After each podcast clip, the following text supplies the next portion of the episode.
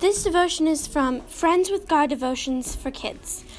The author is Mikal Keefer.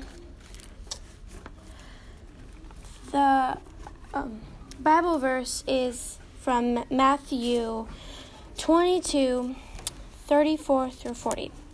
But when the Pharisees heard that he had silenced the Sadducees, they gathered together, and one of them, a lawyer, asked him a question to test him. Teach, teach which is the great commandment in the law.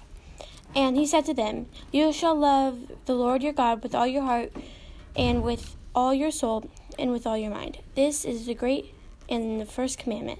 And a second, the second is like this You shall love your neighbor as yourself. On these two commandments depend the law and the prophets. Liars, liars, robes on fire.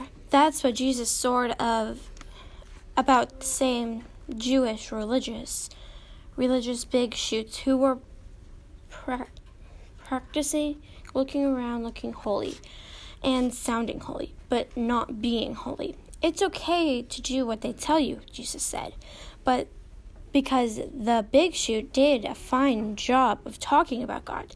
Just don't do what they do. They they're like pretty much pretty tombs with dead people buried inside. The tombs look fine on the outside, but the inside not so much.